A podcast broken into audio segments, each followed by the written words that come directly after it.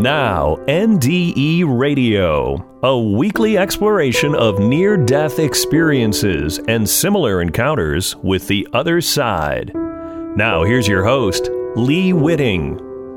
Welcome to NDE Radio with Lee Witting. Whether you're listening on TalkZone by podcast, through the archives of our ad free shows on our YouTube channel, or connected through the incredible content of our Facebook page. This year marks the 10th anniversary of NDE Radio, and as I said on a recent show, we have conducted roughly 500 recorded interviews with NDEers from around the world, plus several firsthand written reports I've read from the files of IANDS. I compare these heartfelt stories to a 500 piece jigsaw puzzle, with each piece uniquely shaped by the light to fit the experiencer's life and needs. And since we first started the show in 2013, many other YouTubers have launched shows along the same format, and YouTube channels these days are bulging with reports of NDEs and STEs of every variety, while Amazon is bulging with books on NDEs as well. It's not surprising, of course, with something like a thousand NDEs occurring every day in the U- United States and countless more worldwide. To say that God is still speaking to us is a gross understatement. We are cherished by Source to such an extent that NDEers worldwide are being awakened by other side travels to personally view their own potential for love. And as each soul responds to the truth of these experiences, the light of God's love can be spread geometrically throughout the world if only we will let it. NDEs are intensely personal, of course, but along with the personal wisdom each NDE conveys to the experiencer, there is, I believe, enough universal wisdom to begin to sort what is personal from what universally applies to all of us. Those who peruse our YouTube channel have no doubt seen comments of, from those who want to hear only of the out of body core of each NDE and not listen to personal details about the experiencer's life. Such comments will say something like, the NDE begins at 10.5 minutes into the show. The thing is, the person's life story is integral to their experience. It helps us understand why what happened to them happened, how it directly related to their life thus far. Their life reflects directly on the message learned from the experience itself, which is why I've included those essential personal details in each interview. But you editors out there, take heart. What I'm proposing to do with the collective wisdom we have compiled is to mine for the truth in each NDE that applies to all of us. To accomplish this, I'm planning to go back with you through our NDE puzzle pieces to seek out the essential truths, to see if a universal theology of NDEs does or does not exist. The other day, I went back to our first show from September 9th, 2013, and was interested to see I included a brief account of Plato's story about Ur, a soldier's NDE, which he includes in a major philosophical work, The Republic. He lived and wrote in the fourth century BCE during a time when much of the Bible's Old Testament was being written as well. In that first show, I dubbed Plato's story an entry into NDE's Theology's Old Testament. So, for that reason, it seems appropriate to begin our search for a theology of NDEs with Plato's complete story of Ur to see what we can learn. About Er's NDE, Plato wrote This is the tale of a hero, Ur, the son of Armenius, by race a Pamphylian. He was slain in battle and ten days afterwards, when his, the bodies of the dead were taken up, already decayed, his body was found intact. He was taken home to be buried, and on the twelfth day, as he was lying on the funeral pyre, he re- revived, sat up, and told them what he had seen in the world beyond. He said that when his soul left his body, he went on a journey with many others, and they came to a mysterious region where there were two openings side by side in the earth and over against them were two other openings going up to the heaven above. Judges were seated between these openings. Those judged righteous had their sentences tied in front of them and ascended by the heavenly way on the right hand. The unjust descended by the lower way on the left and bore the signs of all their deeds fastened on their backs. When Ur drew near, they told him that he must be the messenger to mankind to tell us of the other world, and they told him to hear and see everything in that place. Then he saw the judged souls departing at either opening to where they were sentenced. Meanwhile, at the two other openings, other souls emerged, some ascending out of the earth, dusty and worn with travel, some descending out of the earth, out of heaven, rather, clean and bright. They seemed to have come from a long journey, and they went with gladness into a nearby meadow where they encamped as a festival, and acquaintances greeted one another. The souls which came from earth asked about the things above, while the souls which came from heaven asked about the things below. And they told their stories to one another, those from below weeping and sorrowing at the remembrance of the things which they had endured and seen in their journey beneath the earth the journey lasted a thousand years, while those from above described delights and visions of a beauty beyond words. The stories would take too long to tell, but the sum was this for every wrong which they had done to anyone, they suffered tenfold in periods of a hundred years. If, for example, if anyone had been the cause of many deaths, or had betrayed or enslaved cities or armies, or had been guilty of any other evil behavior, for each and all of their offenses, they received punishment ten times over. Again, if any had done deeds of kindness and had been just and holy, they might receive their rewards in the same measure. There was nothing recorded concerning what he said about young children who die soon after birth, or of those impious to gods and parents, or of suicides. But there were retributions, other and greater far, which he described.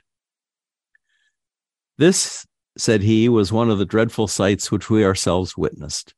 We were at the mouth of the cavern, and having completed all our experiences, were about to reascend when, of a sudden, several tyrants appeared, and also private individuals who had been great criminals. They fancied they were about to return to the upper world, but the mouth, instead of admitting them, gave a roar whenever any of these incurable sinners or someone who had not been sufficiently punished tried to ascend. And then wild men of fiery aspect who were standing by and heard the sound seized and carried them off and threw some of them down and flayed them with scourges and dragged them by the wayside, carting them on thorns like wool, and declaring to the passers by what their crimes were and that they were being taken away to be cast into hell. And of the many, all the many terrors which they had endured, he said there, that there were none like the terror which each of them felt at that moment, lest they should hear the voice. And when there was silence, one by one they ascended with exceeding joy. These, said Ur, were the penalties and retributions, and there were blessings just as great. When seven days had passed for each group in the meadow, on the eighth they were obliged to rise and journey on. After four days, he said, they came to a place where they could see a line of light from above, straight as a pillar extending right through the whole heaven and through the earth. It resembled a rainbow, but brighter and purer. Another day's journey brought them to the place, and there, in the midst of the light, they saw the ends of its fastenings stretching from heaven above. For this light is the belt of heaven and holds together the circle of the universe. It was the girdle of the heavens, like the undergirders of triremes, holding together the entire revolving vault. From there extended the spindle of necessity, on which all the revolutions turn, and the whorl of these and other kinds was commingled, spiraling, with circles within circles, together forming one continuous whorl.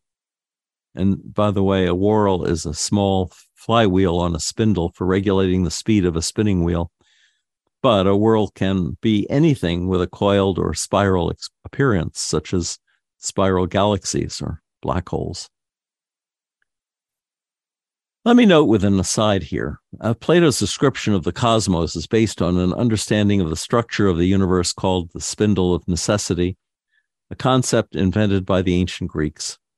It provided a geocentric model of the structure of the world, with the sun, moon, five planets, and fixed stars revolving around the earth, which was then thought to be at the center of the universe.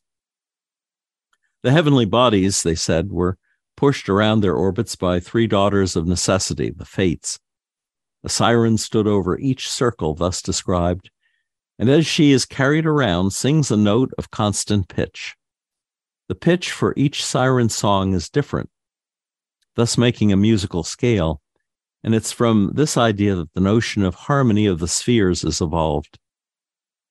Now, incidentally, here's one of those non coincidence coincidences that happen from time to time. I had just read this from Plato when a story was reported on PBS of the discovery of gravity waves, something predicted by Einstein more than a hundred years ago, but implied by the ancient, ancient Greeks. The time wave distortion was detected by a cosmic hum, one could say created by the music of the spheres as they push through and trigger the vibrational waves of gravity time. Pretty neat.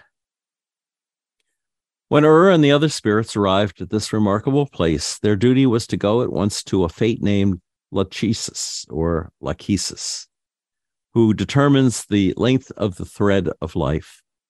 A prophet came who arranged them in order, and he took from the lap of Lachesis lots and samples of lives. And mounting a high platform, he said, Hear the word of Lachesis, the daughter of necessity Mortal souls now is the beginning of a new cycle of life and mortality. No divinity will cast lots for you, but you will choose your own deity. And let the one who draws, draws the first lot have the first choice, and the life which they choose will be their destiny. Virtue is free, and as a person honors or dishonors virtue, they will have more or less of her. The responsibility is with the chooser. God is blameless. So saying, the prophet scattered lots among them at random, and each of them took up the lot which fell near them. All but Ur himself, he was not allowed. Each soul, as they took up their lot, saw the number they had drawn.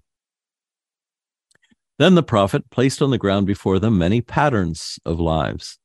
There were many more patterns of lives than the souls present, and they were of all sorts there were lives of all kinds of animals and all sorts of human lives. And there were tyrannies among them, some lasting out the ty- tyrant's life, others which broke off in the middle and came to an end in poverty and exile. And there were lives of famous men, some who were famous for their form and beauty as well as for their strength and success in games, or again for their birth and the qualities of their ancestors, and some who were the reverse of famous for the opposite qualities, for men and women alike. And of women, likewise, there was not, however, any definite character in them because the soul, when choosing a new life, must of necessity become different. But there was every other quality, and they all mingled with one another, and also with elements of wealth and poverty and disease and health, and there were middle paths also.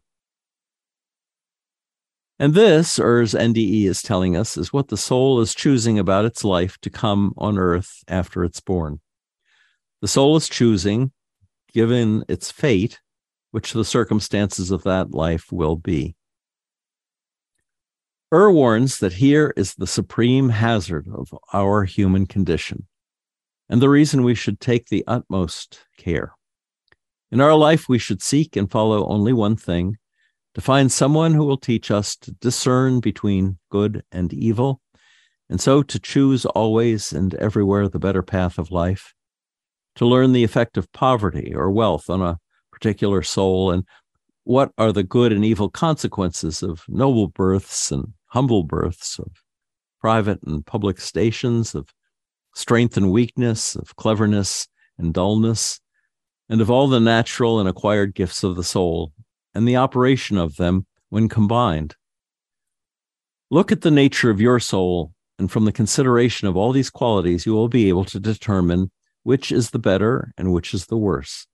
And so a soul will choose, given the name of giving the name of evil to the life which will make the soul more unjust, and naming good the life which will make the soul more just.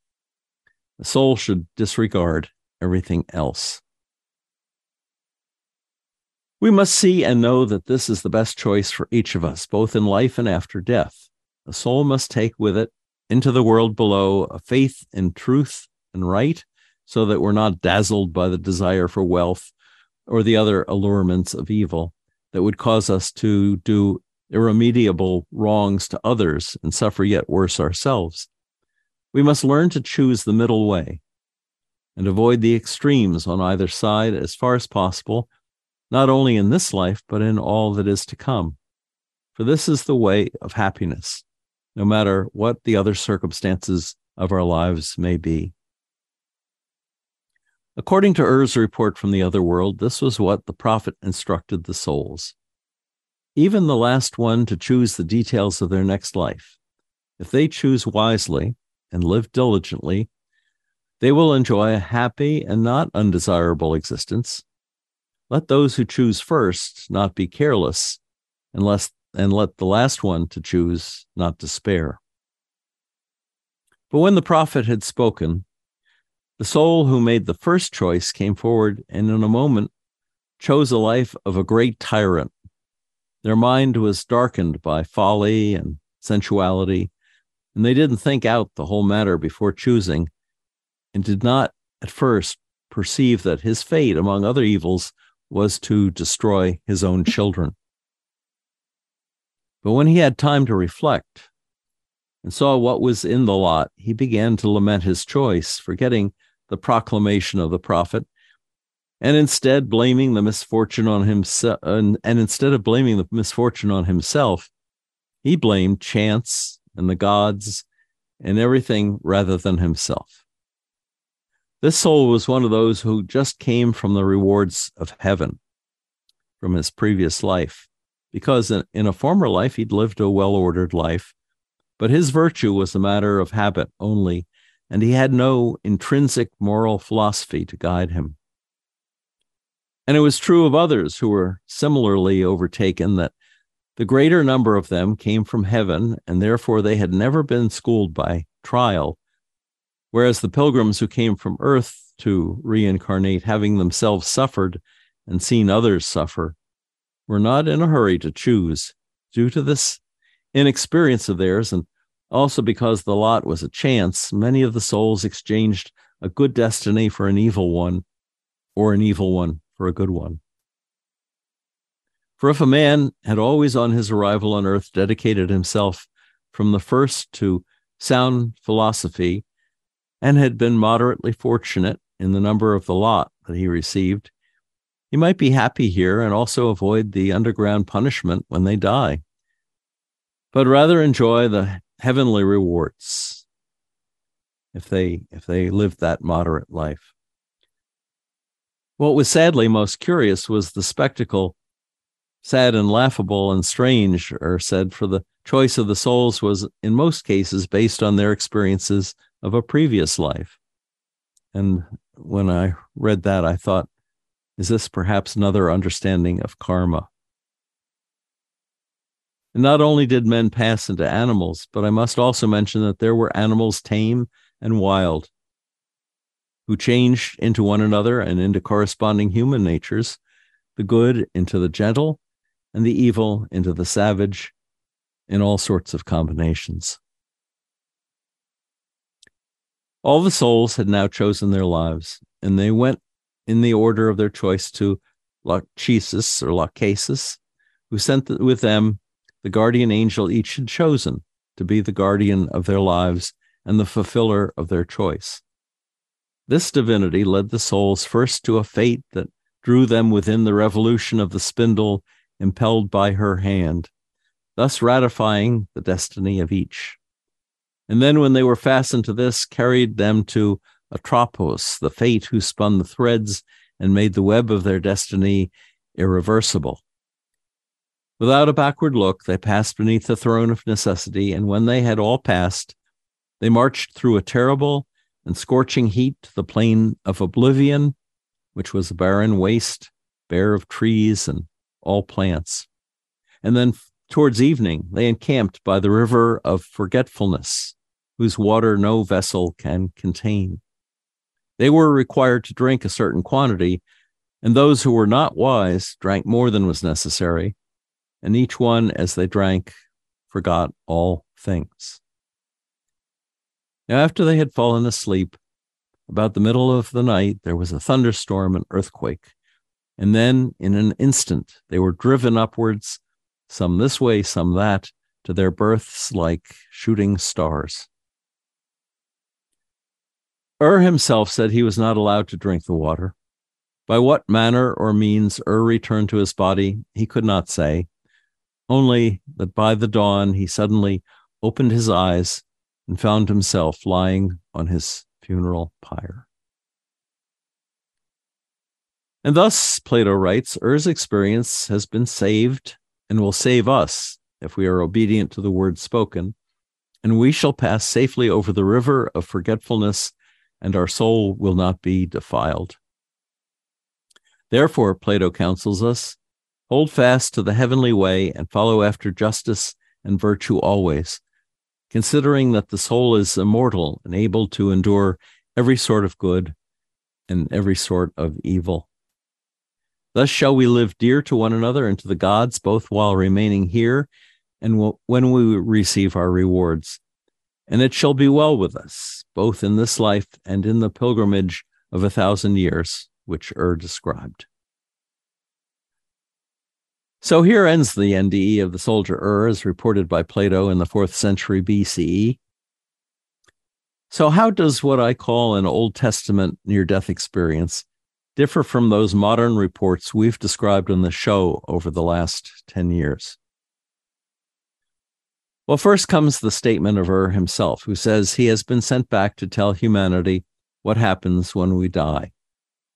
Ur describes the entire cycle from death to rebirth, while our NDEers are told they must go back before they can see the full cycle of judgment for reward or punishment, and then the full prepar- preparation for reincarnation. Second, there's the method of determining reward and punishment for how we led our life. Modern NDEers usually encounter a life review in which they experience how other people felt when they helped them or hurt them. On that basis, then, they experience a self judgment, how they've lived their life so far. But NDEers are going back to their unfinished lives, so the self evaluation life review is, a, is an eye opener and it's a warning, but not the judgment necessarily that gets made by the judges when we die. Third, in Er's description, those who went to be rewarded and those who went to punishment get together afterward, camped out in a meadow to tell one another about what the rewards and punishments were like. That conversation would hopefully help guide the soul's decisions when they choose pre birth the details of their next life. Fourth, it seems like nearly everyone back then got reborn. Only the very good and the very bad are rewarded or punishment forever and so escape rebirth. Fifth, before they decide on their next lives, the souls are exposed to the radiant design of the universe and how it's controlled by the fates or angels in charge. Plato's comparison of the universe as a spinning wheel, a spindle, and a whorl relies on the beliefs of the day to explain what Ur described.